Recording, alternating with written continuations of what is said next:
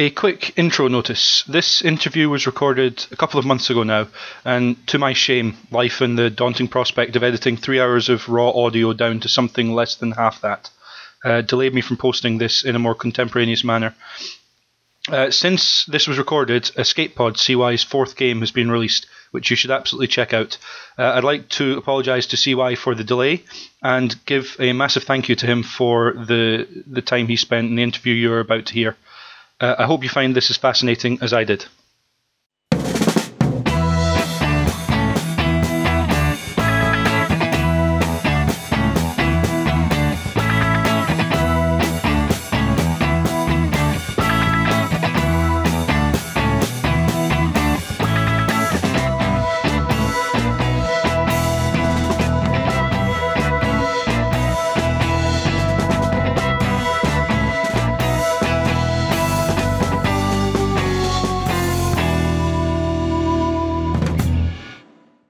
So yeah, uh, this is Cane and Rinse, and uh, I'm James Carter, and I'm joined by uh, CY Reid.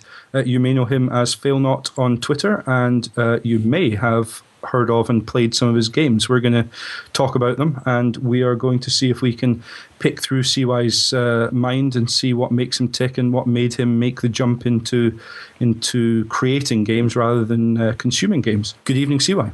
Hi, hi there for anyone who doesn't know you, uh, you are a, a writer um, by by day, I suppose is the best way to put that. Mm-hmm. How long have you been uh, have you been employed as a writer? Um, full time. I've been working as I work as a copywriter at a marketing agency. Yeah. I've been doing that for just under three years now. Be about three right. years next month.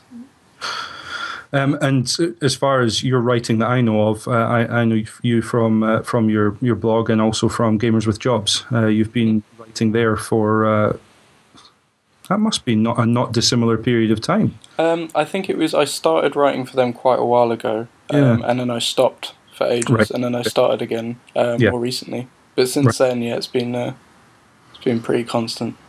And that's kind of how this uh, certainly the aside from Twitter, it's kind of how I first heard about your your game jam that you were going to be uh, making your first game for a month, yeah. and because it it was a series of I think four or five articles you you wrote. Yeah, yeah. I mean, for me, it was um, somewhat disappointingly. The reason I chose to do the series of articles was I knew that Gamers with Jobs has quite a big uh, readership. Yeah. So I asked uh, Eric Hansen, uh, the editor, if I could write a series of articles, and my thought process was that I have a habit of starting projects and never finishing them. Um, I have, you know, unfinished novels and other attempts in stencil that didn't go very far. Mm. Uh, so I thought if I sign up and do a series of articles every week, I can't just do the first week and then come back mm. the second week and go on, hi guys, absolutely nothing has happened. I'm really sorry. Yeah. Uh, and that's it. So um, it kept me motivated, but it also meant that every single week I was making significant progress because I wanted to have something to talk about. I think after that, I mean, on, on projects I worked on afterwards, it was kind of self motivating. Yeah. But that first step was, it was a weird process. Um, there's a two journalists people probably have heard of um, Scott Nichols, who mainly writes over at Digital Spy, and Ashton Roy, uh, Raze, who writes over at The Telegraph. Uh, we're having a conversation on Twitter, and, and they were talking about uh, games criticism and how games critics don't really make games, and wouldn't it be fun if they did, uh, and they could do it over a month. And I thought this sounds fantastic. So I was getting off the bus and I'm reading this conversation. I'm like, all right. So I typed in the tweet, and I was like, oh yeah, I'm in so excellent. And you know, I had a I had a friend of mine help me make a logo, and we got it all set up. And I wrote the first article. And within a week, I realised that out of everybody that was enthusiastic, I was the only one that was still going. um, yeah. I think there was one other person that sort of did about half of it, um, and then stopped. And then I, once I realised it was just me, it was quite hard. But yeah, yeah. So it was that series of articles that made me finish. I think. Yeah, absolutely. It must must have made it all the more special to have got to the end of that and know that no, you'd stuck with it. You'd got something that you could point to. Yeah. for forever now. You know, yeah, point, was, point friends, family, and whoever else to, and say this is what I did. Mm, it was it was satisfying. I mean, I think one of the reasons I ended up being the last person was a lot of the people that said they were going to do it are freelancers, Mhm. um, and my schedule is nine to five. Yeah. Um, theirs isn't. Um, they might find themselves working all the way through the night. So, I think it was a lot more difficult for a lot of them than it Mm. was for me. Um, Yeah. But still, yeah, it's it's very much like um, NaNoWriMo in the sense that Mm. I would come home from work for a month, and in the evenings I would just sit in front of my computer and I would go at it, go at it for however long. Except the Yeah. difference here was that there was just so much to do. Um, that originally it was supposed to be ten levels, and then it became five because I realised I wasn't going to get everything done in time. And oh man, it just gives you such an appreciation for like the sheer amount of work some people get done um, Yeah. on games in in the same space of time, and the level of skill that takes. Yeah, I was wondering if, if it might just be worth spending a couple of minutes t- you talking about your history with games. Um, Yeah, sure. You know, Um, mine was fairly straightforward. I think uh, I played. Oh god, I think I started off playing Crystal Caves, which is back in back in the day when when games came on floppy disks. Um, it, it really hurts me to know that there are gamers out there that don't even know what floppy disk is, weren't alive when those were in use. Yeah. Um, I'm feeling older now. Um, but I started out with that and um, a few other sort of basic games. Like there was a sort of Doom Wolfenstein clone set in an office building that I've been trying to track down for ages and for the life of me never will. Mm. Um, but I started off with those and then I got a, uh, a SNES, um, which came with Super Mario All Stars. Um, Yeah. So that was my first console and that had a massive impact and turned me into a lifelong Nintendo person. um, and then when I was a little bit older, uh, I was at a friend's house. I must have been, I don't know, uh, seven, eight, maybe nine. And um, my mum came to pick me up, and she said, "You should come home. You know, your dad's got your your dad's got a surprise for you." And I came home, and it turned out that he had uh, he had gone to McDonald's and there was a competition to win PlayStations, and these were when PlayStations first came out. So he'd use his left hand and filled it out in what looked like child's handwriting, and um, answered the question. I think it was like, "Who's a basketball player, Michael Jordan or Michael Jackson?" I think it was because it was around the time of Space Jam. yeah. And um, yeah, again, feeling really old.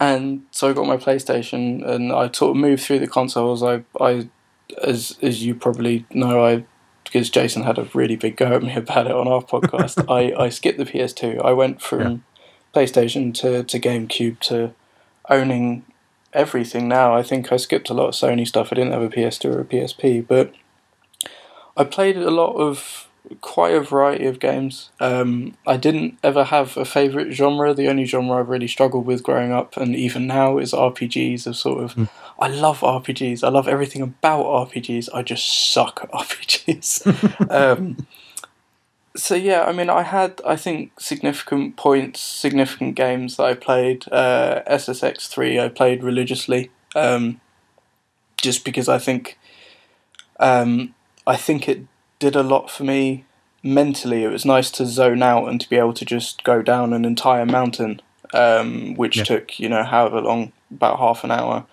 and just to be able to kind of switch off and there were no objectives and I could just enjoy the music. And Animal Crossing was much the same. So I think a lot of the games that had a big impact on me were ones where I didn't feel like I was under any pressure.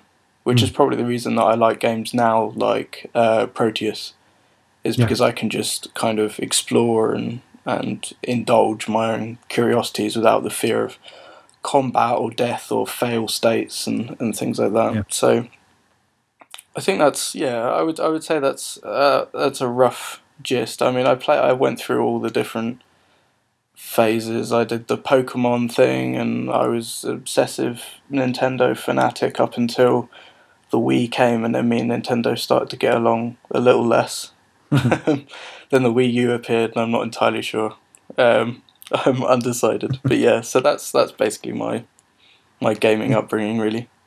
Yeah. Uh, so, at what point through that history with with playing video games would you say that it first occurred to you that maybe you were the sort of person who could make a video game?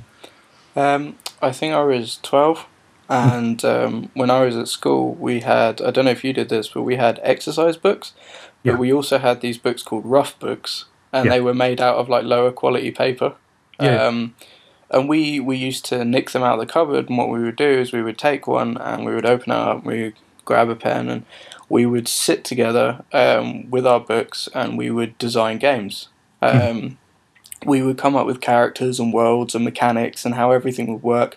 And, you know, we were never going to make any of this stuff. Um, I think deep down we must have known that, but we were 12, right? So, you know, Yeah, logically absolutely. we're also incredibly stupid and immature. So it was like that thing of it was just this unbridled enthusiasm for it. Um, and then I would keep doing that as I got older, um, and I would sort of constantly think about the sort of games that I wanted to play. I think I, th- I think that's basically the end objective of I wouldn't say every designer, but probably a lot of designers and myself is that you you're always gonna want to make the games that you want to play. There's always going to Yeah. be a game in your head, and I think this goes for anyone that plays video games. There's always one concept in your head of of a game that merges everything you want exactly the way you want it Yeah. done. I think the tricky thing is for me, especially at the moment, kind of trying to learn how to balance and what to prioritize between making the game I want to make and making stuff that people are going to enjoy. Mm. It's sort of this weird, um, like my design process. I always have a voice in the back of my head that's just sort of like, you know, but are people going to enjoy this thing that you're currently writing down or you're currently prototyping? Mm. And it's I think I think it's important because you see this a lot with indie games. Uh, it doesn't really happen in AAA where there are games that are about good ideas or about important themes, but they're not actually very good games. Yeah. Um, Which is a big problem because that's sort of like you know writing an incredible screenplay and then you know shooting it with a webcam that's half towards your bedroom wall. Like there's no Yeah. you know the the other person shouldn't shouldn't have to put up with that. And I think it's kind of to take the Edmund McMillen route. One of the reasons that I really like making games is it's a way for me to talk to other people about how I feel without actually having to say the words. Because sometimes the things that I want to say are difficult or seen as taboo in a society that doesn't really Yeah. have a great relationship with mental health and things like that. So Yeah, yeah. but you know, if I if I if I sat down and I communicated my problems to you verbally outside a game, I wouldn't Yeah. suddenly start talking in Greek. um, yeah, sure. So it's it's important for me to kind of you know create that platform where people can Hmm. enjoy themselves, and if they want to, there's more to it. But that's that that that's not compulsory. Yeah. I mean, that's what people, I guess, what uh, any sort of creator means by exercising demons, isn't it? It's not really that there's ne- necessarily anything negative that they have to get out. It's just uh, a way of releasing an emotion or a thought or an idea that perhaps they don't want to, to have to put in front of someone directly.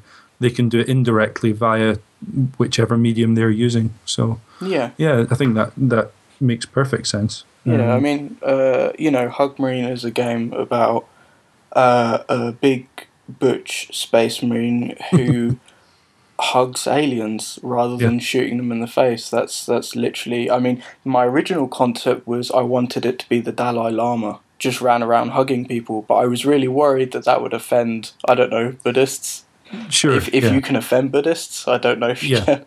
But I didn't want to sort of go down that route, so I thought I'll Yeah. use a Space Marine. But um, and I've had conversations with people since, you know, about what it meant and things. And I think what's what's quite interesting, quite funny to me is that, um, you know, I personally have a lot of issues um, internally with social anxiety and and physical contact and and things like that. So for me, it's quite it's sort of a way of me saying, you know, I like the idea of hugging and embracing people who are different and, and things like that. But Mm. it's my way of kind of talking about it without talking about it. So it's it's interesting. Yeah, absolutely. But I, I love the the sort of explanation you give to the concept of it whenever you talk about Hug Marine.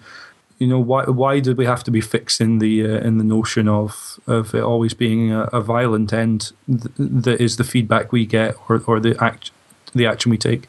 yeah. Um, yeah, I yeah, think absolutely. I think someone brought this up recently. Uh, I can't remember who it was, and I really wish I could because I think it's one of the best points I've ever heard made about a video game. And they were talking about Nathan Drake and Uncharted, Yeah. and they were saying if you look at his motivation and then you know the motivations of other people like Master Chief, like Master Chief is not having fun. Like he's he's. I, I get that some people think it's generic storyline, but for the sake of argument, you know, he's, he's trying to save the human race, and potentially a lot more than the human race. But on the other hand, you know, the reason that Nathan Drake finds himself in amongst really dangerous people with guns all the time is is because he's trying to nick stuff. Yeah. Um, yeah. I mean, and he's killing a lot of people. um, in the average Uncharted run, you'll probably kill what the best part of like a thousand people.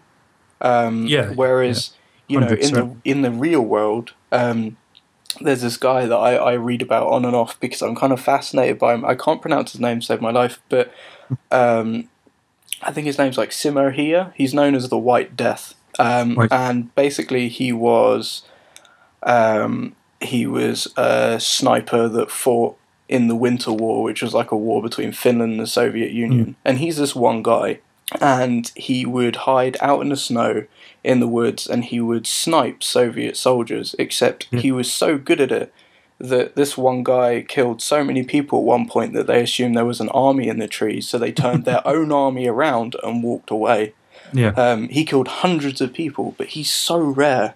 Like, Yeah, that doesn't actually happen in real life. And I get that games are escapism, but it's sort of to the point where violence is just kind of the logical solution, which is just really quite odd because there's no real balance there. Like if you met if if if we sat down at the pub and I revealed to you that you know, yeah, I'm an investigative journalist, but I also happen to kill hundreds of people to get the best story. You know, I wouldn't blame you if you called the police because that's psychotic behavior and Yeah, Su- and Sully to me is an enabler in a lot of ways. Like I like Yes, the games yeah. as cinematic pieces, but yeah, there's there's an undercurrent that bothers me a lot. I think the, the important thing to remember is that you know video games don't desensitize people to violence in real life, but you can definitely become desensitized to violence in video games. You know, like I, I'm playing Dark Souls, you know, a few weeks ago, and you know, Dark Souls still has that stupid thing where you kill something and it goes ragdoll, and sometimes it gets caught in your feet Yes. and you laugh because it's it looks you know visually it looks ridiculous it's comical but if you saw that in real life you'd be freaking out it's it's just sort of that thing of the sad thing is like what fascinates me about Nathan Drake is his mind Mm. like he knows so much about world Yeah. history like it's insane the amount of stuff he commits to memory Mm. um, slightly unrealistic I think just mainly because I don't understand how someone that should have PTSD multiple times over is able to smile and laugh and like I think Yeah. it's that annoying thing that gets to me about a lot of games where I think a lot of people don't always understand the definition between something being um, you know fant- fantastical and something being realistic like like defining Star Wars as unrealistic is um, stupid in the sense that there could be spaceships and people could figure out how to make a laser end at a certain point somehow and build Yeah, a lightsaber. That stuff's not unrealistic to me. What's unrealistic to me is the fact that I can hear everything they do in space. Like Yes, it's yeah. that that bothers me, and it's Yeah. those small details where it's just like you're kind of breaking my immersion because I instantly understand that as stupid. And it's the same with Uncharted. It's just that sort of, but he shouldn't be that way. So I mean, I'm Yeah. not. I by no means making Hug Marine as like an anti Nathan Drake, but it tickles me. I thought it would tickle other people. Um, what I wasn't expecting was to get responses from people who had kids Right. who had watched it. I think that got to me a lot, sort of in the sense of I'd finished and it was over and I could relax and it was actually doing pretty well on Newgrounds and I was quite surprised. And then uh, somebody said to me in, uh, I read a comment, uh, I think it was like the morning after, um, that said that they, they played it in front of their son their son was like seven. Hmm. And after they finished playing the game, their son just, you know, spontaneously turned around and, and gave them a hug. Yeah. And I sort of, yeah, I read that. I was like, oh, that's nice. I got to work. I read it again. I had to run to the toilet. Yeah. um, yeah. But it was just that thing of like, um, I thought uploading it to Newgrounds. Newgrounds is the home of like ultra violence and hentai Yeah. games. Like it's not a, it's not a safe place for an innocent mind. But so I thought there was a fair chance that they would hate it. That they would absolutely despise the idea that I'd, hmm. I'd made something that wasn't about violence. And the the response was overwhelming. Like I, I you know, I had words with Tom Fulp, the guy that founded the site, Hmm. which was a big deal for me because Yeah. Newgrounds was my place to go before YouTube existed. Yeah. And I, someone, I think someone, uh, one of my favorites is uh, a guy played the game and then he went and hugged this uh, emo girl at school because he thinks she's hot. But it was just the idea that he played this game that had nothing to. It was almost like he defined her as an emo girl, which made her in some way alien to him. And then Yeah, he played this game about hugging aliens, and then he gone and hugged that person he defined as different. Like, Yeah. Yeah. in a exactly way, it sort of simultaneously proved the Daily Mail right and wrong. so it's kind of a mixed thing of like. You can have a good impact with games, but please don't let them find out that there's been any impact at all. Yes, yeah, yeah. Definitely don't let them find out that, that anything you've played in the game bleeds into your real life whatsoever. Yeah. Yeah, Yeah. exactly. I mean, it can happen in games. I mean, like Animal Crossing is a good example. Um, Animal Crossing quite swiftly teaches you that um, if you borrow things from your friends or your neighbours, you should give them back. That doing favours uh, for people um, will, you know, build a relationship with them, and it's about doing it to make them happy. You're not doing it for something in Yeah. return. Like Yeah. if you're if you're older, I think you can learn how to game the system. Like I Oh, yeah, yeah. I would talk to people now and again, but I worked out which fish was worth the most money, and I just you know sat down at the beach paying off my mortgage. Um, but for kids, that's like a really big thing. I think the idea of being able to go back to Hug Marine, which I'm going to be doing either this year or next year, Mhm. but sort of doing it like a big Metroidvania thing. But the idea of being able to talk to kids through games is huge for me because Yeah. a lot of the games I played growing up weren't really made for me, even if they weren't 18 rated. They weren't really made for my mind, and the games that were made for me were really childish and simplistic and just bad. Um, I like the idea of making really, really good games for kids. Yeah, it's difficult, isn't it? Because so often, uh, certainly I remember from my childhood, it's so difficult to find a game that, that speaks to you because as a, as a child, it all changes so quickly. You know, one minute, um, Pokemon, I guess, is, is the one that people sort of our age and younger will remember because it's kind of been ever present. One one day, Pokemon is just the best thing ever, and then the next day, suddenly you're over it and it's childish now. Um, and it's so difficult to find something that that can that can either hit a specific person or, or just more generally, especially at that sort of age as, as a child, that that can hit people across different ages, which is why Nintendo have succeeded as much as as they've succeeded because they found they found those sort of evergreen games that that really speak to people of all different ages and have a nostalgia value for for when they get older as well. Yeah, I mean, Nintendo is a fantastic example. You're totally right because, I mean, for Link, for example, is Yeah. a child most of the time, Mhm. um, and I think that's most obvious to me anyway. That's most obvious via the art style of Wind Waker.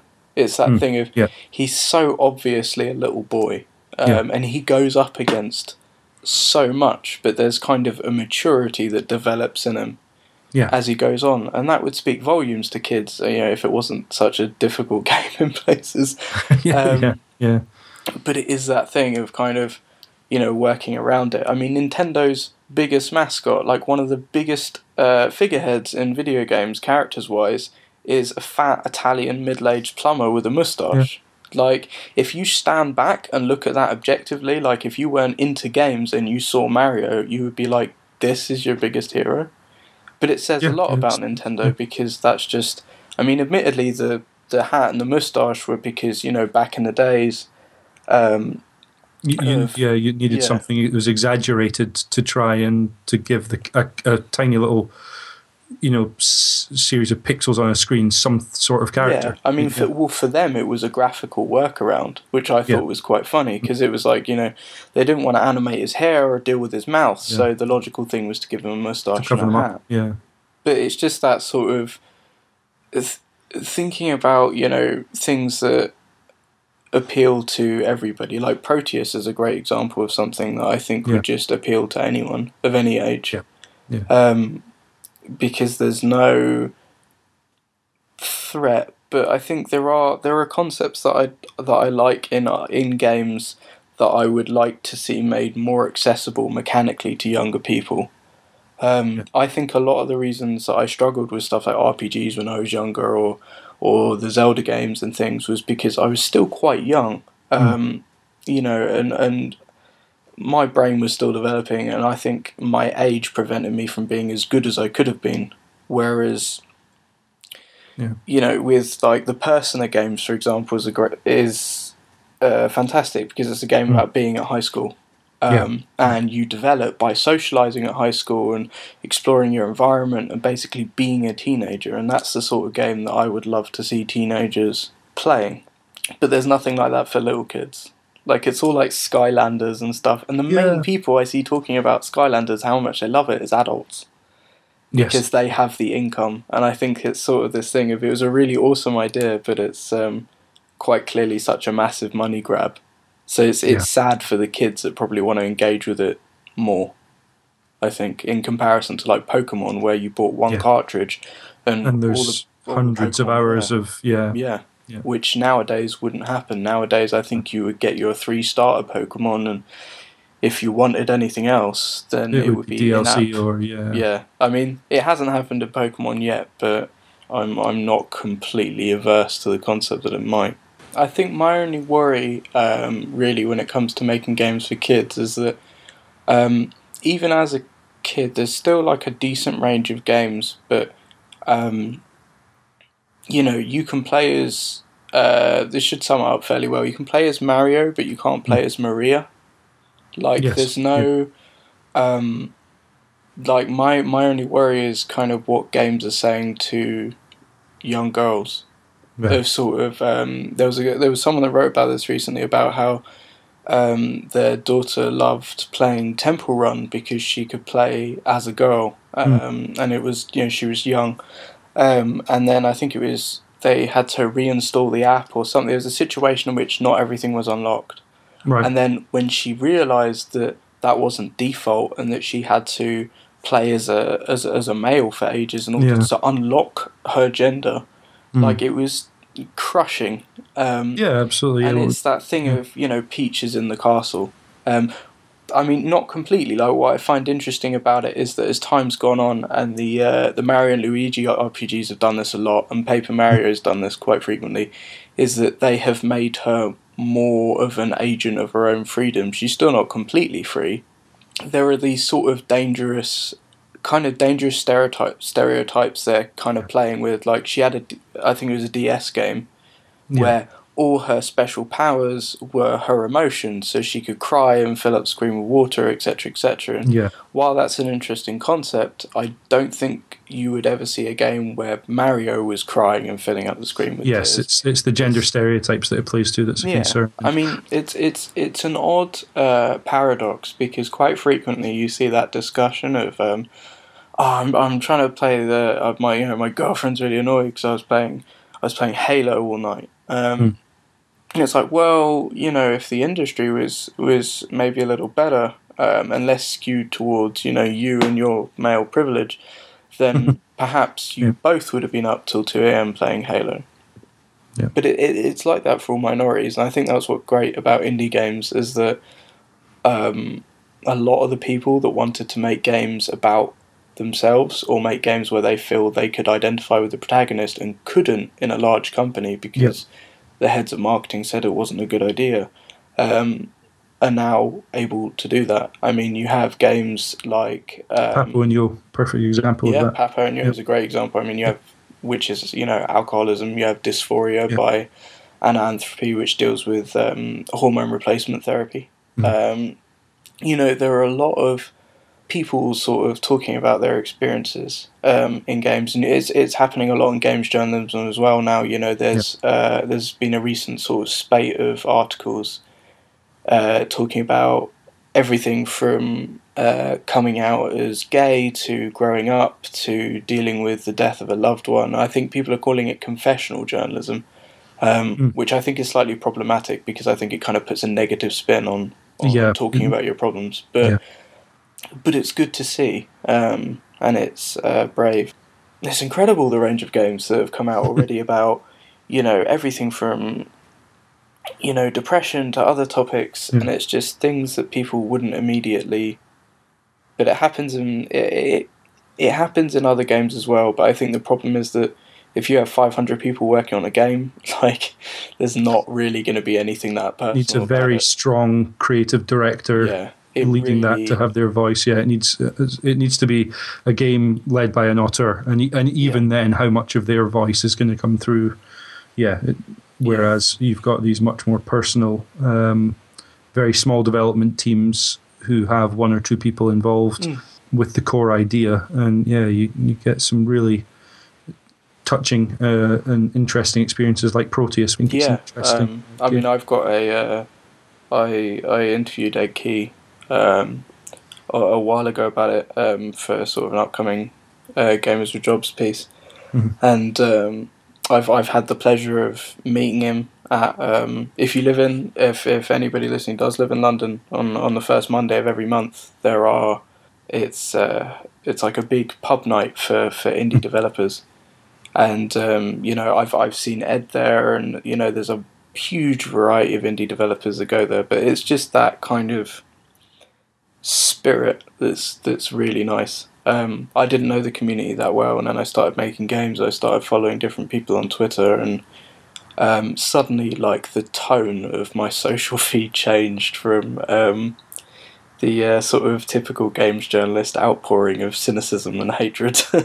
to um, yeah. just ludicrous amounts of positivity and yeah. excitement and uh, community support and, and things like that. So it's been it's it's it's an amazing community to get into. Mm. I hope it gets more, you know, involvement. I, I hope more people get involved. Like yeah. I, I hope everybody makes games. I hope you make games. like it's it's not yeah. difficult. I'm a dumbass. Um, I can't code. Like my brain shuts down when I look at programming uh, textbooks. Uh, it doesn't work that way.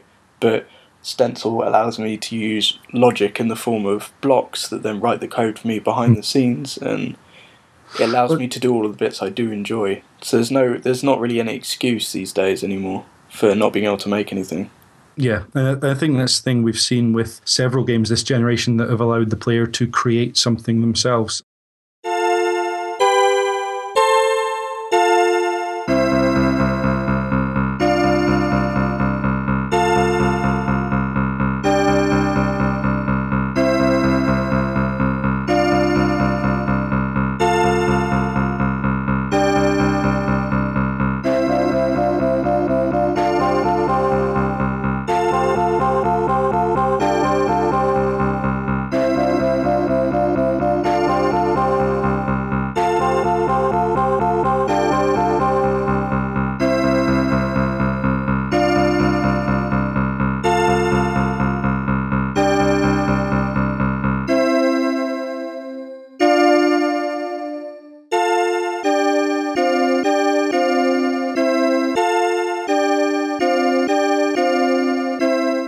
That kind of perfectly leads on to um, the first question that I had from uh, one of the other Cane and Rinse uh, co-hosts. Uh, Darren Gargles says, uh, "What motivated you to learn the programming language needed to make these games?" I got uh, into a site called Codecademy. Okay. Um, if you've not heard of it, it's basically a completely free site that teaches HTML, CSS, and JavaScript and they're looking towards teaching all the languages, and it's basically completely uh, community run. It's totally free, um, and it has interactive lessons. So I, I started learning JavaScript, and I learned uh, the basic concept of like an if loop, or, mm. which is you know it's it's pretty simple. It's just you know if this happens, then this will happen, but if not, do this. So it's almost like it made it a bit simpler for me to understand because then I started, I, I got the concept of variables and, and things like that, and it was just a really easy, practical way to learn. Um, Stencyl I'd known about before that. Stencyl is uh, based on two things. It's based on the Flash engine uh, Flixel, which was made by Adam Saltsman, the guy that made uh, Hundreds and Canabalt. And it's based on Scratch MIT, uh, who do like the jigsaw like pieces where the code is built behind them. Okay. Um, yep. Initially, it ran in ActionScript and it could export to Flash and uh, later on iOS. And I think as of version 3.0 later this year, possibly, um, it will export to everything. it will export to, I think, Android, HTML5, iOS, Flash, standalone Windows, standalone Mac. Right. Um, so considerable amount of platforms. And it's very, very straightforward and it, Mm. it automates a lot of the stuff that you would find extremely difficult. So my learning process was basically there's a very good reason why most initial indie games are platformers is that Yeah. they're very simple to make. Uh, the gravity goes one way. Um, the levels are quite easy to build. It's very hard to make a good level, but it's very easy to make a level. You know, Hug Marine is a, a cute game, but um, despite the controls, I mean, I, I owe Saeed Ahmed uh, credit for that because he helped me with a lot of feedback on those. But apart from the controls, which I'm really happy with, Yeah. it's not an amazing game in itself. but it was sort of my learning process of learning how to deal with like if you go through that game and you know feel free. It only takes like five minutes unless you die repeatedly, and if you do, don't feel bad because I still do. Um, you know, if you go through it, you'll actually notice that as the levels go on, I'm kind of experimenting with different things like moving platforms and um, uh, sort of where where to place things and, and, and pits you can die in and lava you can die in and Yeah. collision detection and it's it's not it, they make it really straightforward like I, if i want to put a collision box that is uh, polygonal i can actually just set the coordinates or drag out the shape and you know it's all extremely visual. Um, dropping in animations is you know visually done setting collision. Um, setting gravity is as easy as typing a number into a box and hitting the enter key. So it's in a lot of ways it's like game maker but it's actually a, the interface is a lot better and more straightforward. So my process was doing that and then trying to do stuff that i couldn't so like you know best part of a year ago when i was working on Hug Marine, i could barely do collision Hmm. and now um, i have stopped looking on Stencyl Forge which is like the sort of open source um, it's like people can upload the stuff they, that they make for other people to use.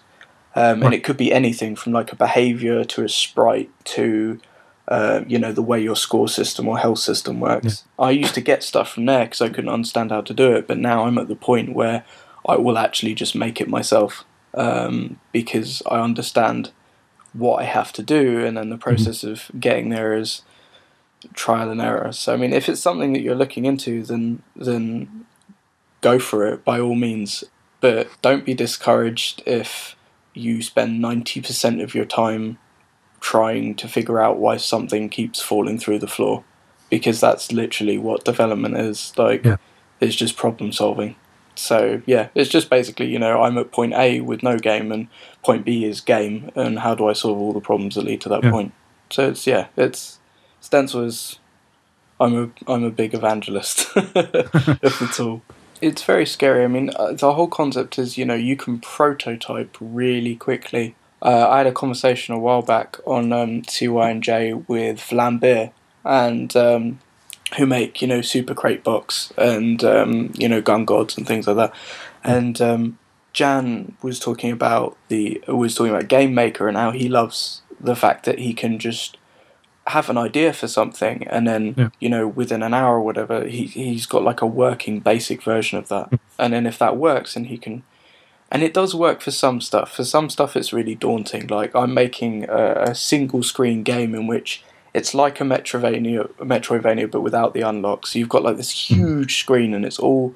It's not like Metroid Fusion, for example, where there are different scenes for every room. It's one massive map, And when hmm. you've got a map that's thousands of tiles by hundreds of tiles, like it's really daunting because that is the blank page. Like Yeah. yeah. for me that's been the really hard part is that you like if you're just even with platformers like if you're just playing crash bandicoot you know you're playing through the level you never really appreciate how good a lot of that design is um, if you if you if you're curious about level design i think the best one of the smartest series of thoughts about uh, level design I've ever heard was Edmund McMillen talking about Super Meat Boy and how he taught people the controls through the le- the way the level was designed. And and that's basically it. Is that you can create random platforms and areas and things in your game for people to look at and stuff, but it's sort of like writing a book. Like if every if you've written an entire scene in your novel um, and nothing has happened, there's no progression, the reader hasn't learned anything new. Um, there's no point in it being there. You're just wasting their time. So it's it's sort of learning to constantly keep the person playing your game stimulated, which is difficult because you always overcompensate.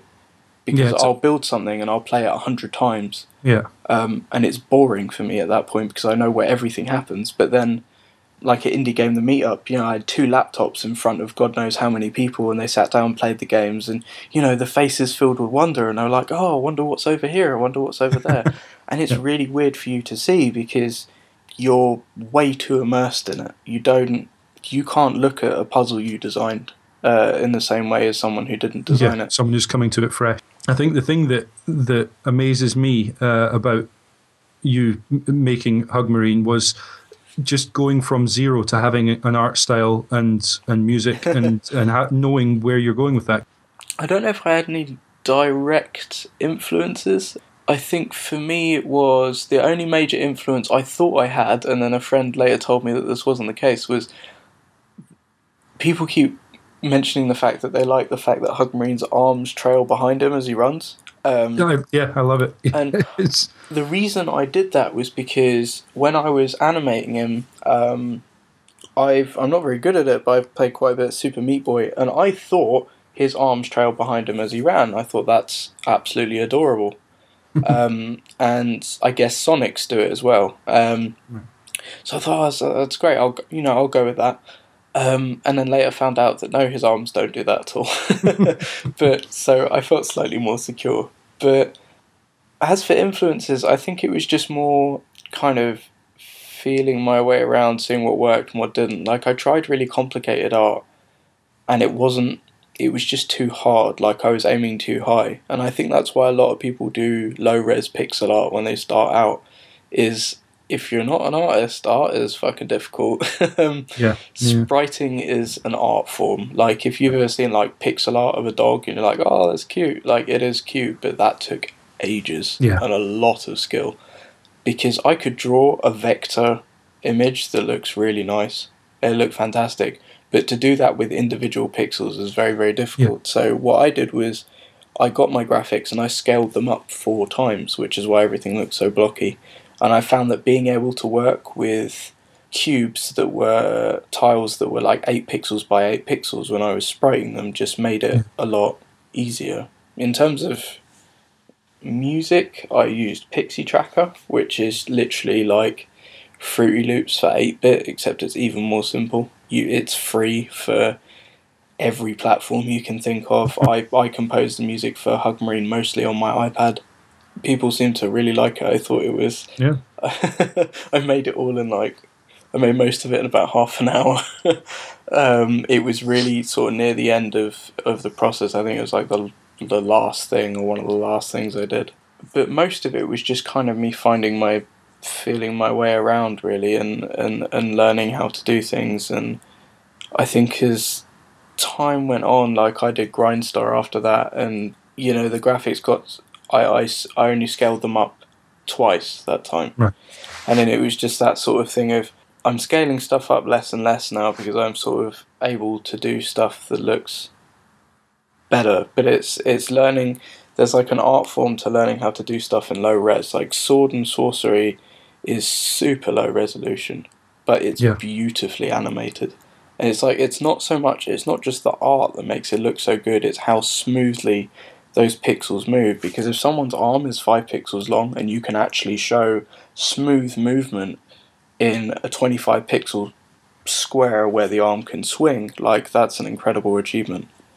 Um, I don't know why I'm actually swinging my arm around in my room by myself as I'm saying this, but but yeah, that's so it was basically that. It was just kind of you know I was kind of inspired by Super Meat Boy. I I really love that game and sort of Yeah. The, I didn't quite get the speed. I think mine's a lot more careful and slow. Um, but I just think I I would say yeah. If there was any game I was really inspired by, it was it was definitely that.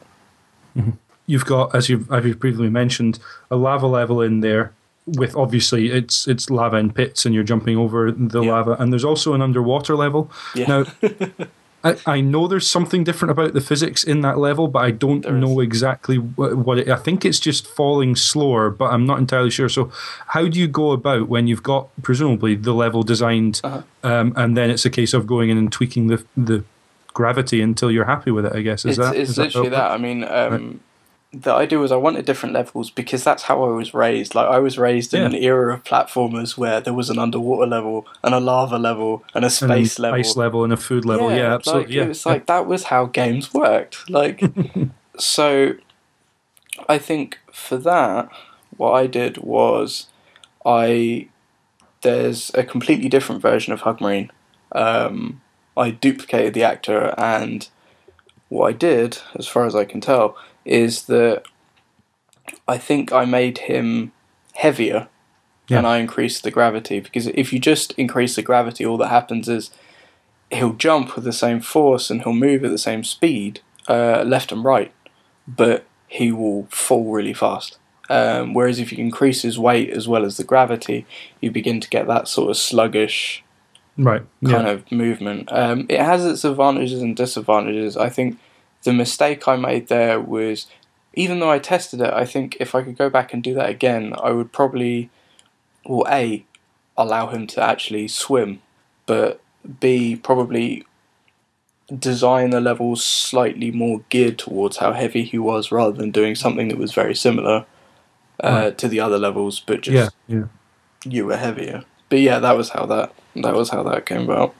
No, I, I think it's great because uh, when you put a space marine, he's he's. I say he. I think the the fantastic thing about having a character In like. Hug Marine in a suit is, as Sam has proved, could be anyone under there. Um, but uh, Hug Hug Marine's in the suit, and that suit underwater looks like a diving suit. So. Hmm. Why wouldn't the character be weighted down and having to sort of bounce around as if as if they were almost on space and, and gravity had been lowered? Because that's kind of the effect of the, the buoyancy in water, isn't it? So Yeah, exactly. Um, I mean, yeah. I I did take a massive dig at free to play games in that level, which is why there's a massive sunken ship at the end of it that's called the HMS Freemium. Yes, Um, yeah. That's kind of my hope for the future is that that goes the fuck away um, that, that lies rusting at the Yeah, bottom of the lake somewhere. Yeah, before it kills the entire industry. um, but yeah, it's um, yeah, it was it was it was interesting making kind of different levels and, and, and trying to vary it. Most people didn't really understand what the last level was. It was meant to be like the inside of a giant monster, and these giant white beams. And I would watch Let's Plays on YouTube, and this is what amazes me still is that there are Let's Play videos of this on YouTube, and not like one, but there's like eight of them. So the giant white beams are they ribs then? They are ribs. Ah, but okay. someone saw them during a Let's Play video and they just freaked the fuck out. They were like, "What are those?" Like, you know, didn't Well, my whether. my first thought was if I touch that, I'm going to die. But how do I get past it? So like I'm just going to have to go. beams. I Yeah, got yeah. back and I'm just like, "Oh fuck!" I should have. I should have made them translucent or something, um, so they were less scary. Um, Well, I, I think I think once you realise you have to run through it, you you because there's no jumping around it. Then you, you go for it, and as soon as you've you've run past it, you realise oh, yeah, it was just one of those. something in the foreground. But yeah, it's fine. you you learn i think uh, kind of slowly what what works and what doesn't like the early mario games i think was it mario was it maybe mickey mouse on the snes had some really interesting kind of parallax scrolling stuff in the background and the foreground and it was kind of all, always very clear where stuff was so it's just Yeah. sort of a if it's taught me one thing about game design it's that if someone playing your game doesn't understand what to do at any point that is your fault. That will never be their fault. Like it doesn't matter how many how much experience with games they have. If they sit down and start playing your game and they don't understand what to do, that's that's on you. It's a tricky balance. I think the problem is it's the same as designing puzzles. Like, I wasn't until quite late in development I put the controls in because uh, I wasn't going to put them in until last. But I kept showing it to people and they were like, "How do I move?" that happened with Grindstar actually. I mean, it's Yep. it's a game essentially where you're supposed to click on a big sign, but nobody knew you were supposed to click on it. Everyone was expecting buttons, and um, I should have just written at the top of the description on Newgrounds in all caps, click on the bit that says grind. But or just didn't. an arrow saying click here. Yeah, you know. and a load of people didn't know what to do. Yeah. Um, but that was that was my fault, and that was something that I, you know, sort of yeah, I, I learned from that. Um, I think that was probably my smoothest development experience. I mean, that whole thing was done in like fourteen hours. Um, Yeah.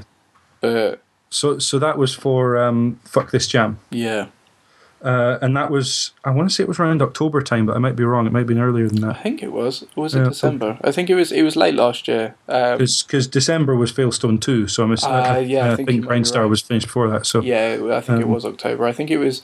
I was working on a co-op platformer um, that I've still got on a back burner, which is um, if you're just starting out in games design, don't start out on a project that has 50 levels and they're all co-op platformer puzzles because you will destroy your ability to yeah, get out of bed in the morning. It's just horrible. so the jam came up and they were like, make a game about something you dislike. Ironically, I really well hypocritically more more so. I mean, I, I really like grinding in in RPGs sometimes, but when it gets really monotonous, it's just ridiculous. And some people kind of some designers I think really kind of take the piss um, with it. Mhm. So, I mean, Ni no Kuni is a good example where I realised that I was going to have to grind to actually kill a certain boss from a certain point onwards, and it just sort of it ruined the game slightly for me, but only because it was just like to set a story at such a high pace where everything is really urgent and you've really got to save your your mother and and all of this stuff, and then to be like whoa whoa whoa, but you've got to kill fifty rats first is just Yeah. ridiculous. So it was just clicking yeah. on a button. I mean, But yeah, so Grindstar in its very name, it's clearly all about RPGs and grinding. As you said, it's mechanically simpler than Hug Marine. What you've got is is obviously you've got your character on the left hand side of the screen, and then you've got the boss on the the right hand side of the screen, and as the name suggests, you have to grind your level up in order to be able to beat the boss. And the first level you have to be is level ten. Yep. Uh, and so you click on the level up part of the screen 10 times and then can click on the boss and, and kill it. So it's mechanically much, much simpler. But I, I wondered, because obviously it's not just RPGs, MMOs, although those are technically RPGs, uh, and, and Facebook games have kind of brought about this. Some would call it honing, but perhaps we more accurately reduction of gaming just down to this kind of positive feedback loop and so the game starts out leveling up 10 times i'm interested to know how you decided the progression of levels to beat the various bosses Um, I think I just kind of had to pick the right intervals. I mean, Yeah. I think you're still, you're as far as I'm aware, you're still the record holder for that. Um, for those that don't know, James manually got to level ten thousand. Um, I can't even begin to. I think I stuck it up on the fuck this jam CMS, and I think within like three minutes. Uh, Rami of Vlambeer was like, right, I'm at level 1000. so See, that's the thing. Getting getting to a level thousand, actually, you think, "Oh yeah, I could do this." At one point, I actually thought I could do a million. Some, I, no, I, I that- could. I worked keep out the maths on it quickly, and I I, thought I could do a million. It would somebody take me like twenty hours or something, but I could do a million. And then you stop and you think, Yeah, I had that with someone in person. I showed them the game, and they were like, "Right, I'm going to go to a thousand. I'm like, "Are you sure? Like, there's a cheat from a certain level onwards that will take you to one level before the level you need to be." Yeah. Um, and they were just like, "No," like put out a hand. They were like, "I need to do this." So the, the levels um, are uh, 10, 25? I think it's 10, 25, 50, 100, 250, 1,000, and then a million. Um, Yeah, that sounds about right. The idea is like, um, and the last boss. I mean, I can't believe I'm about to say spoilers about something I made, but um, spoilers is is is uh, an RPG designer, Yeah. and uh, I think the point of that was just, I guess, kind of ultimately that's who you're trying to beat. Because they're kind of the person that's put all these obstacles in your way, and it's just yeah, they're setting the bar, and they're they're yeah, Yeah. sometimes it scales and sometimes it doesn't. Like Ni no Kuni, I think, has this problem of it scales very, very well in the early stages, even though the combat is fairly robust. So you do need to think and, and things like that. Yeah. And then the boss fights are massive spikes, but the spikes grow higher every single time, difficulty wise, to the point where I think I was at the top of a. Uh, without ruining the game, I was I was I was up in a dangerous place, and I was probably about best part of ten hours in, and I Right. went up against a boss that was just so ludicrously difficult. And I discovered that it wasn't because my tactics were wrong, because I Mm. think I'd ended up looking up the tactics. Um, it wasn't that the tactics were wrong. It wasn't that I was bad. It was simply because my numbers weren't high enough. Yeah. And that to me just feels stupid because to me that's like a disconnect between the world of the game and then the way the mechanics are working. yeah Um, yeah I mean, I, I can understand experience for like if I use a sword on an enemy and I gain more experience in using swords, that's how it works in real life. Like that's that makes sense to me. But yeah, just it was just the idea of you have to get to this stupid level and you're not actually learning anything new. I mean, even World of Warcraft, as you level up, it will teach you new skills and it. You know, the enemies are roughly the same. You could probably kill an enemy at level 100 uh, in the average MMORPG with the same two abilities you started with at level one. But at least it gives you something. Whereas sometimes there's Yeah. just no, yeah, there's no, there's no sort of positive feedback loop. It's just what what I loved about the uh, the final boss was that it's kind of like that moment in um, in a cartoon when it pulls back and you see the animator, and Yeah. and often it's just the hand and and the um, the sort of uh, easel and, and the paper on it as they're drawing whatever the animation is, and it, it's that moment where you you're reminded in an RPG that this isn't about how good you are at the game. This isn't about how much time you've spent already with the game. It's just about doing whatever it is, whatever random thing you need to do to be at whatever level the boss is, is set at.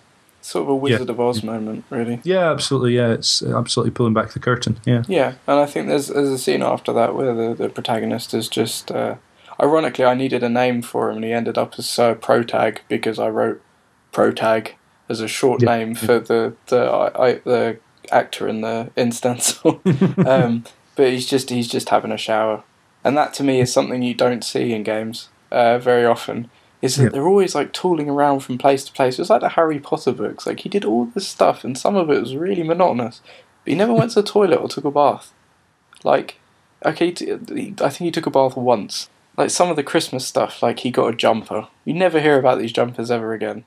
It's just they're only mentioned once. It just becomes a tradition, so it's sort of a funny Yeah. thing. But yeah, it's just that thing of everything should have a purpose, really. See, I, I assumed the shower at the end was um, was, was about the the player getting that dirty feeling of having to just grind through a game off the I assumed it.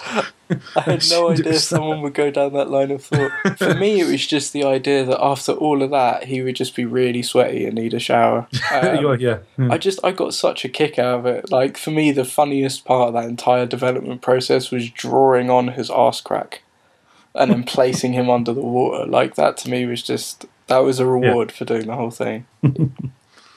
But I just I, I just enjoyed the idea of it. I don't know if it was inspired by or I just thought of Cow Clicker while I was doing yeah, I was that. ask, yeah. because Cow Clicker, again, for those that don't know, is just basically a game where you click on cows, um, and you can actually, I think, spend money to change the look of the cow that you click on. yeah, yeah, yeah. And that's it. Like that's all that game is. But people absolutely loved it, and people absolutely loved this as well. And I've, Yeah.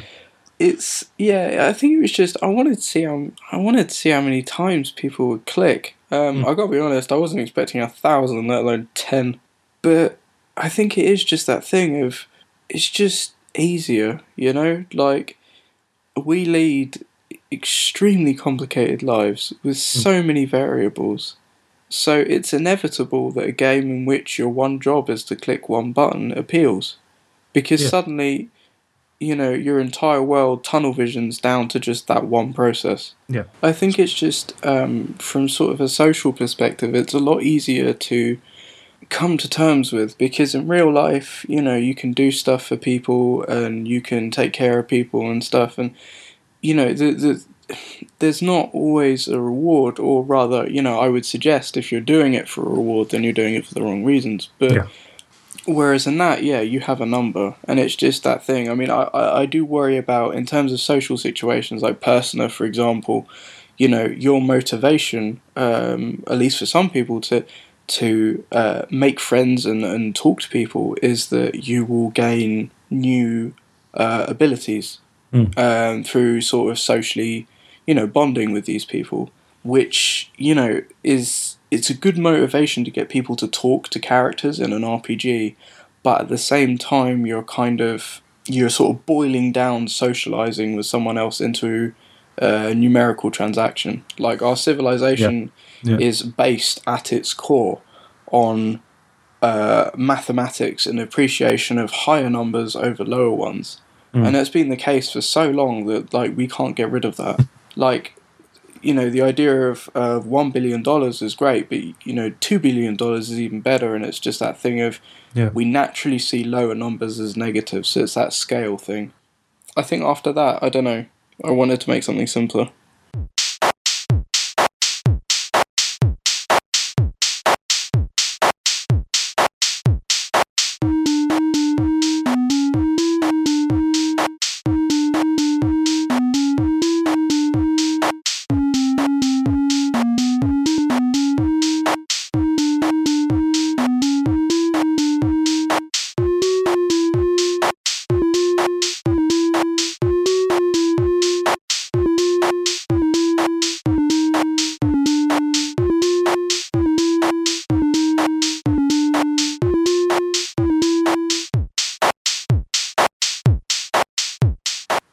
Opportune moment to ask uh, Joshua Garrity's question, which is um, Has becoming a game creator affected the way you consume and think about other people's video games?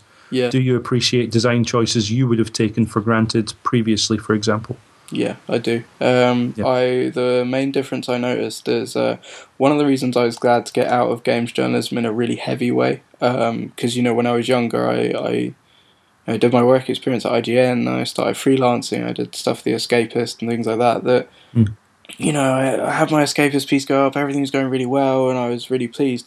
What I noticed was that the more that I was criticizing games in my writing, the more impatient I was becoming when I was playing them. Hmm. Um, I would start calling out problems by name. I would compare them to other games, and it was just, you know, it's a personal thing, but it made me quite negative. Whereas Yeah. um, now I play games, and it's like it is ludicrous. Like I will, I will uh, move past something in Skyrim, and I'm just like, man, the collision detection on that was great. like I just sort of like, oh, and I'll go back and I'll, I'll like, I'll jump on stuff. I will test things. I will. I mean, I think some gamers do that already. I, I don't think I'm the only person that's ever uh, walked in the snow on a game and then looked around to see whether your footprints stay or if they fade and how long it Yeah. takes. And the same with bullets on a wall. How there'll be, um, there'll there'll probably be like an if statement where it's just like Master Chief uh, hits 10 bullets into a wall, so there are 10 bullet holes. If he fires an 11th bullet, the first bullet hole disappears, and that sort Yeah. of.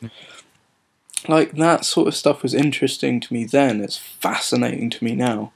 I think this is why I, I, I said in an interview a little while ago that I think uh, people who review games would really, really benefit from making a game, or just at least making one that covers stuff like collision and things, because it's it's it really does open up your eyes to. It's so easy to appreciate the art in a game, or mm. the controls, or the music, or the storyline, but for a lot of people, most people aren't programmers or designers or developers in any way, so it's it's really difficult to appreciate stuff like good collision or yeah, the technical um, side. Yeah. yeah, like consistent uh, feeling controls and and things like that. And it's um, it's an odd experience. Like I was playing Thomas Was Alone a little while ago, and I was I jumped on a platform and I realised that I couldn't jump off it properly. There was like a serious problem. I, I, I couldn't. I eventually got past it through sort of a lot of trial and error and an incredible amount of swearing. Um, but had it been back then, I just would have felt really irritated and frustrated, and I wouldn't have really known you know what the issue was. But the the fascinating thing about it for me was that I knew what it was instantly, um, or almost instantly, because I'd had exactly the same problem with a float with a platform that moves up and down while making Hug Marine. Yeah. And it was just this simple thing of um, if your gravity, uh, it's like the gravity is one number and the speed of the platform is another, and it's like it's the way a lot of game engines interpret gravity. So it's like you can't, um, if you can't, if you can only jump when you're on the ground and a platform isn't moving fast enough, it's constantly you're constantly falling half the time. So half the time you're not able to jump and you can't get off the platform, and it's this it's this really finicky little problem and it's the tiniest thing in the world but to be able to appreciate stuff like that yeah it's just it's just had a massive impact on me like for my my respect for for certain people like Mm. watching indie game the movie like i don't think i think had i watched that five years ago i would have mainly been interested in uh, Edmund McMillen in team meat now i am if anything more interested in Tommy Refenes Right. Because the ability to by yourself create controls that tight and create an entire level editor for someone else to use and Mm. to do all of the things that he does with the problems that he faced is just yeah you really do get a massive appreciation for for games in a way that you didn't before Yeah, and, and aside from having said, you know, we, we talked about the, the fact that there's a reason why a lot of people's first games are, are platformers to actually set out and pay homage to Super Mario Brothers from the off. You know, that is the daddy, as it were. That is the you know the the big kid on the block, Mm. and and to go effectively up against to to put yourself in league with that game takes a, a massive amount of confidence in your ability to to make the game feel as good as as Super Meat Boy does. And yeah, it, it's it, it's one thing to say I'm going to make a platformer because it's it's maybe you know a slightly easier thing to do. It's quite another to say I'm going to make a platformer and I'm going to try and make the best platformer out there because it's a bit like running the hundred meters. You know, it's it's something that most people can do and a lot of people can do quite well. But to say I'm going to go up against you know Usain Bolt Usain Bolt exactly is is, is something quite different. So who uh, who makes an appearance in Grindstar actually um, as the Minotaur is doing the Usain Bolt pose yeah, that's um, true. Which one person picked up on I, I saw it in the comments. Yeah, I, like, I was reading good. the comments and I thought, That's Hang on, I'm gonna scroll back up and check justified. yeah, it's always when that one person says something. I had Yeah. that a while ago where I went out for Halloween and you know I was dressed as a Joker. The person I was with was uh, dressed as uh, Harley Quinn. Hmm. And we went out for the night, and you know we you know we had a good time and stuff. And on the way back through uh, one of the stations, Hmm. this guy came up to us, and we must have made his night. He was so excited. He was just like, "Oh my god, this is amazing! You're it's Harley Quinn and the Joker together." And it's just that thing of like, as long as like that one person says this is great, then it's Yeah. the whole thing is fine. I think that's what probably the advice I try and give to Jonathan Blow. If I ever had a conversation with him, is I get, I get that Soulja Boy didn't quite grasp the fact that Braid was a game about your personal issues, and that's it's heartbreaking yeah, um, to watch his face as he talks about that. Um, that makes like thinking about that makes me choke up. It's horrible.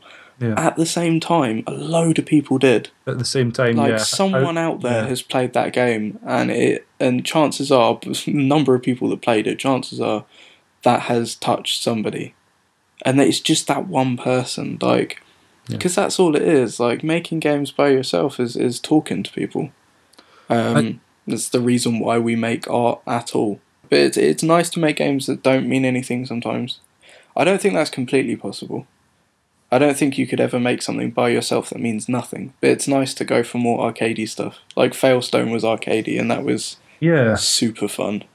Speaking of, of making games for friends, um, Midnight Midnight Resistance, who um, I hope everyone listening to this would would know, um, had a December month, which was um, which was all about the Dreamcast and celebrating the Dreamcast and and what it did and and its you know its life and death, I suppose. Yeah, Um, and you made uh, Fail, Failstone Two. It's technically called, isn't it? yeah.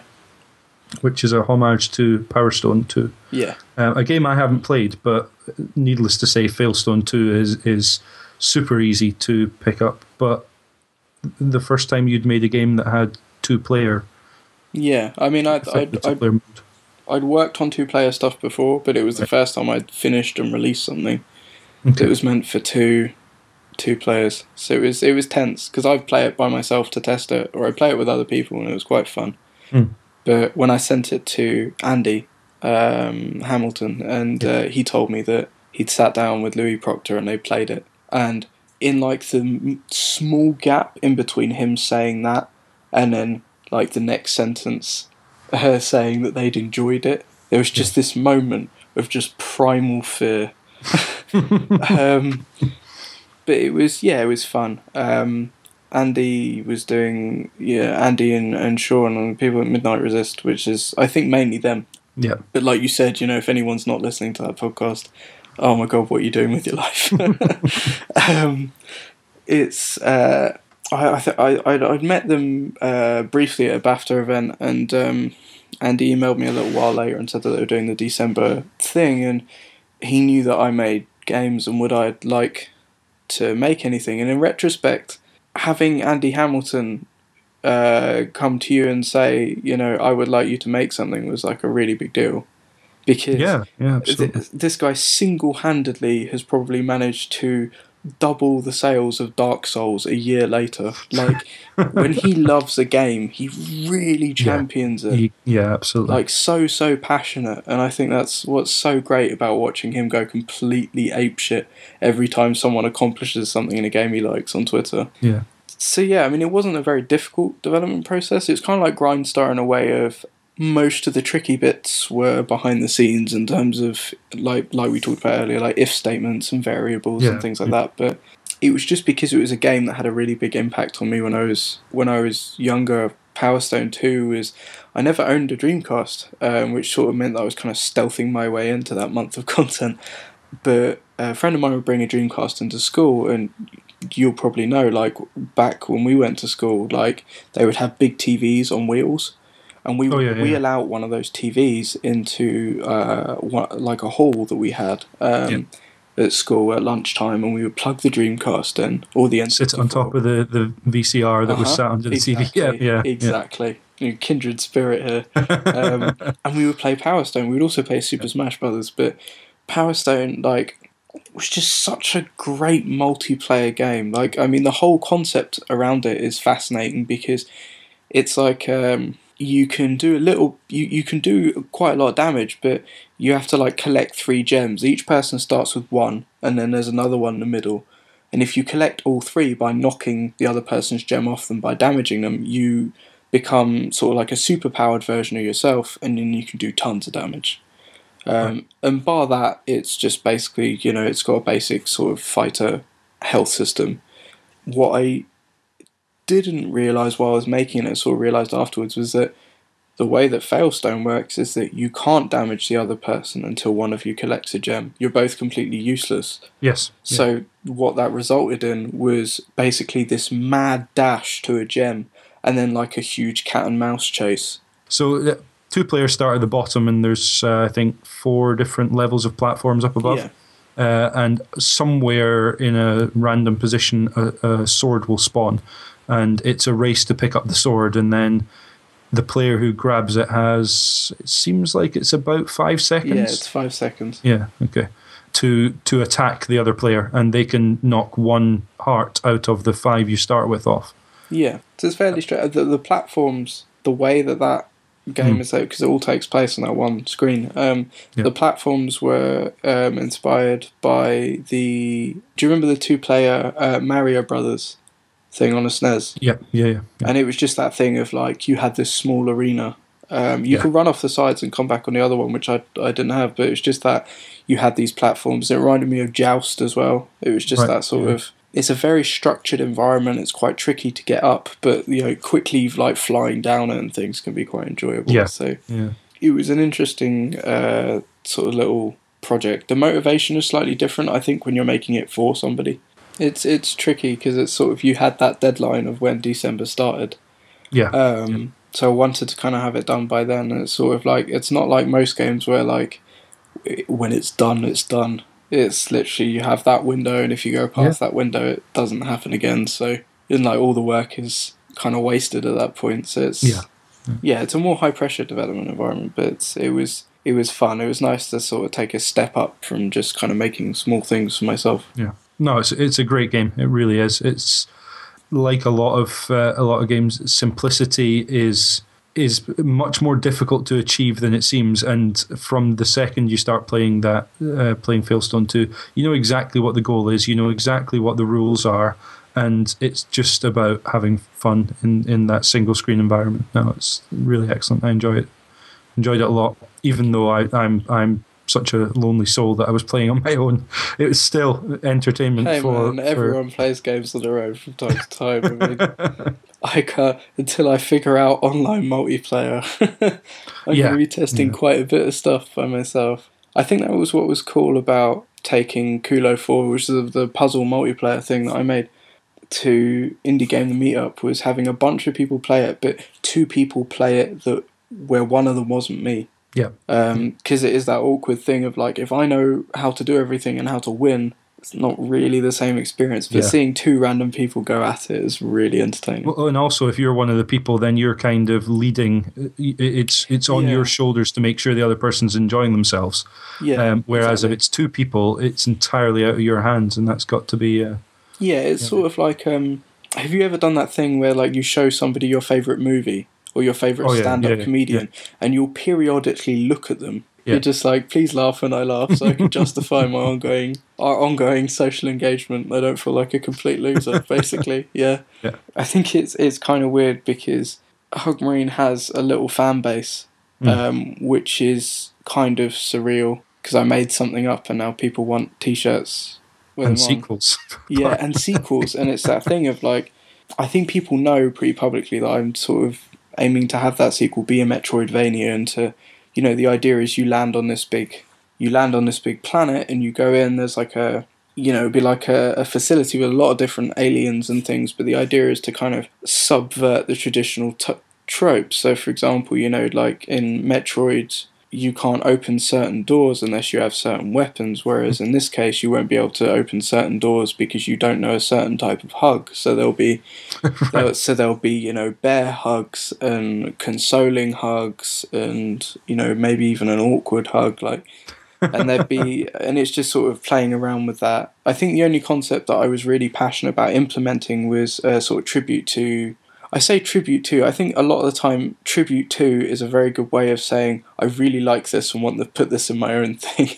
Um, but uh, shadow of the colossus. So Yeah. there'd be like a massive really angry alien with like an anger meter at the bar at the bottom and you'd latch onto him and you would just hold on really tight and just repeatedly hug one of his arms as he flails around and destroys the scenery and slowly, slowly calms down as he realizes that he's not being attacked, he's just being hugged. Yeah. And eventually sort of calms down enough and that's it. But so it's it's gonna be pretty ambitious but kind of it'll be exciting to sort of experiment with new things and, and sort of take Yeah. the little fella to new places and see what he does. Excellent.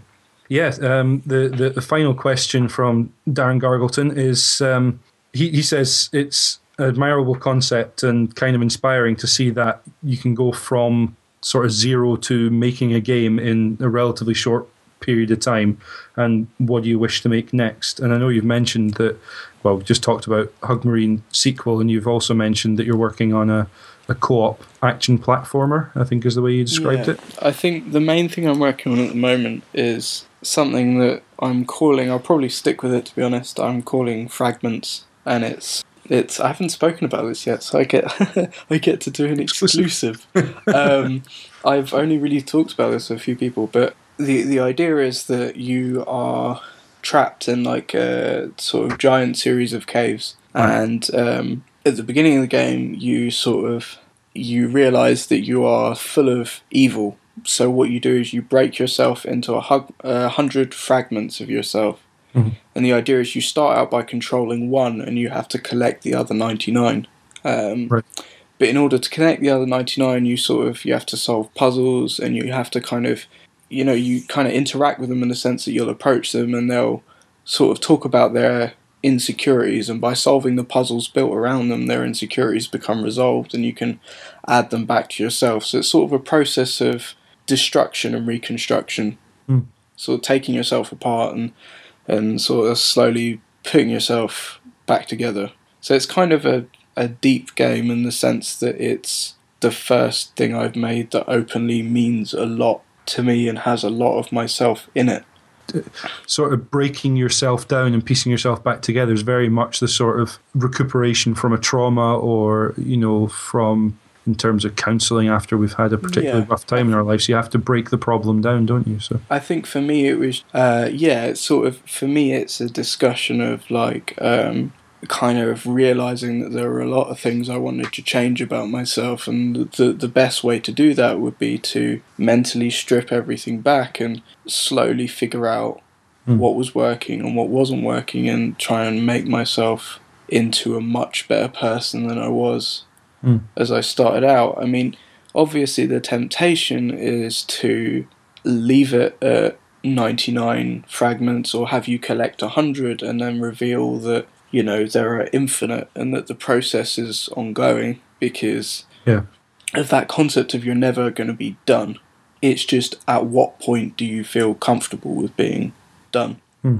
but at Yeah. the same time i'm thankful that i'm not pitching that idea to a aaa studio um, because I would just be shown the door. But the advantage is that I can actually make that and stick that up. And you know, if if you know if one other person out there plays that who doesn't know me and and and sort of sits there and goes, oh wait a minute, maybe this game is about you know X, then yeah the whole process has been worth it because while they might not feel connected to me, I'll feel connected to that other person. Like making a game about a lot of personal problems is extremely difficult.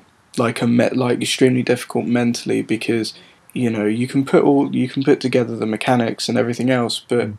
then you get to a point where you know you've you've then got to start dealing with actually putting the story in the environment and creating that theme and actually making sure that's all in there is the point where you kind of go through a big period of sort of like self analysis and yeah things like that. So it's you know it's the point where you stick on the sad acoustic music. Do you know what I mean? And you kind of you sort of you put yourself Yeah. in that place because that's the place you need to be in to work, and it might not always be the healthiest place to be in, but if you don't venture back to it in any way, then it's never going to get done. yeah then your game won't be about what you want it to be about Yeah, or it will be, but it will be objectively, um, Yeah. which is exactly the sort of disconnect which prevents people from talking about their problems. Is that it's a lot easier to talk to somebody who understands something than it is to kind of lob it out there and hope they grasp the basic concept. So yeah, it'll be an interesting process. I'm I'm kind of looking forward to. it. I don't know when it will come out because Yeah. a hundred puzzles or ninety nine puzzles is like it's a big blank page. Um, so mechanically, it'll take a while, but yeah, I, I look forward to sort of seeing you know how it goes and if I might even dare to sell it. So Wow. So it sounds like uh, in scope, it's uh, it's a step well above where you've been previously. But it, you know, the three games you've released must have given you the confidence to think, you know, this is the moment to yeah, to put a personal idea into a game and and pay it its its due. Because if you don't make the best game you possibly can with it, then it's not it's not respectful to the the idea and the personal yeah. statement you're trying to make with it. Exactly, because you only get one shot. Yeah. Um, you can't repeatedly make stuff about the same thing. It needs to be, yeah, it just it needs to be that sort of thing. But it just, Yeah. um, I think stuff like that just kind of makes me fascinated about all of the indie games that have come out that don't have an obvious meaning to them. That I think Mm. may have a meaning to them that the other people don't always interpret. It's a frustrating process. Like I, like as as a as an English undergraduate, that was that sort of thing of you had to read it into everything really really closely. Mm. Um, and there's an old really funny theory I heard on the internet that there's a phrase that basically says sometimes the curtains are just fucking blue. Like there's no Yeah. additional meaning. Um, Yeah. That's literally it, and that's something you have to accept. Like sometimes the author isn't trying to say anything Yeah. additionally, but I think they might be. Like if you look at Fez, Fez is a game with zero combat, about exploration and finding and completing things. It all ha- it also happens to be a game that took a long, long time to get completed, was extremely ambitious, and was being built by someone that was constantly having to fend off attacks. I don't know if those things are connected, but it's just interesting to kind of think about all of those things. Yeah. So uh, I, I, that covers the, the three games that, that you've made. Uh, presumably, I mean, it sounds like Stencyl is the uh, the tool for you, and you're going to keep on using it and take it as far as you can. Yeah, I mean, I'm I'm gonna I think at some point soon gonna get around to doing a series of you know instructional videos to give people the idea of the basics that I'll stick up on YouTube. Because I asked if anyone you know would be interested in it, and um, a couple of people were. So it's like Hmm. it benefits someone, then then that would be cool. Because I know that Yeah. some parts of it are a bit daunting. But yeah, so that's Stencyl is definitely well it's a tool for me it's not a tool for everyone like, i've tried other stuff i have done the rounds i've tried game maker and ags and rpg maker and stuff but it's just what i've grown using and therefore what i'm most comfortable with Yeah, yeah. Uh, and I last question uh, I guess I have is so um, you've you've now made a transition from game connoisseur to game uh, maker. Does that mean anything for your career? Is it something you are, are going to be trying to do as a career, or is is it firmly in the hobby zone at the moment? it has been weird because i've noticed that when i've been in uh, job interviews people Mm. have started actually saying to me are you sure you wouldn't prefer to just make games for a living um, because by the look of it, like um, I don't know if they've looked it up or not. I doubt it, but you know, it's a it's a part of my CV, and it's Yeah, yeah. Um, I mean, well, it's it's the thing that is the dream that everybody has, isn't it? It's Mm. just like that thing of you know, if I could play guitar all day and make a living, then that then that would be awesome. And it's Yeah. that sort of dream that you have. Because I mean, I'm never going to make Minecraft, so you know, I've actually got to got to make some money. um, Yeah, yeah, honestly, if some freak accident occurred where I made something that enabled me to make enough money to actually do that as a as as a thing that would allow me to pay the bills, and that would be fantastic. But if not, you know, it's not something that's gonna stop me from doing it. Like it won't get to like a point in five years where I'm not. Oh, I still haven't made any money with these Still things. I'm made your gonna, million, therefore you're going to give up. Yeah, yeah, But- it's just it's become that thing that I do. yeah.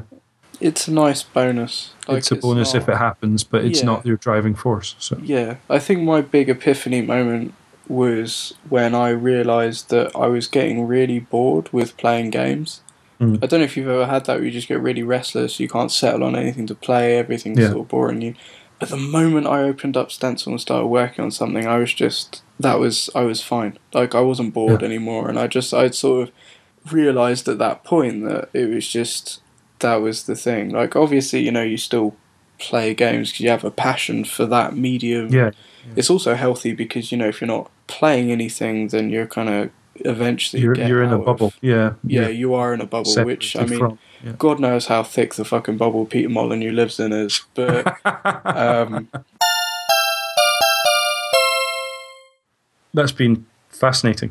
Uh, I I'd hoped that we would uh, we would get to see a little bit of the mindset of of someone who goes from from playing video games to to deciding uh, one day about a year ago, you know what, maybe I could actually make a video game, um, and and I think that's exactly what we've seen, and uh, it's it's been an incredible year. I would I would, uh, I would guess for you yeah, to to see three of your games be be given to the public and get feedback on them and have you know genuine stories of of ways that your games have have affected people yeah, it's it's it's made my contribution, like as a living person, feel slightly more significant. You'll have Yep. impact on the people you know and stuff, but Yeah. uh, to be in a crowded bar.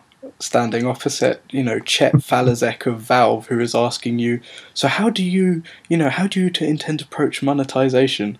Like, is a very surreal. So I'm just sort of like, you know, this conversation shouldn't be happening this way around. Um, yeah yeah I was really glad I put my my development my my games away by the time he arrived, uh, because I was using a load of art and the people in my co-op puzzler game were light blue and light orange. So, bullet dodged. But that's what made the indie community for me was realizing that I wasn't just by myself trying to impress a lot of bourgeois motherfuckers that don't care. It was a ton of people who couldn't be happier for me and, and what I was doing. And I feel the same about any of you that are taking those steps. So, so yeah, pick up a copy of Stencyl and uh, head over to www.failnaut.com or contact you on Twitter at failnaut. Yep.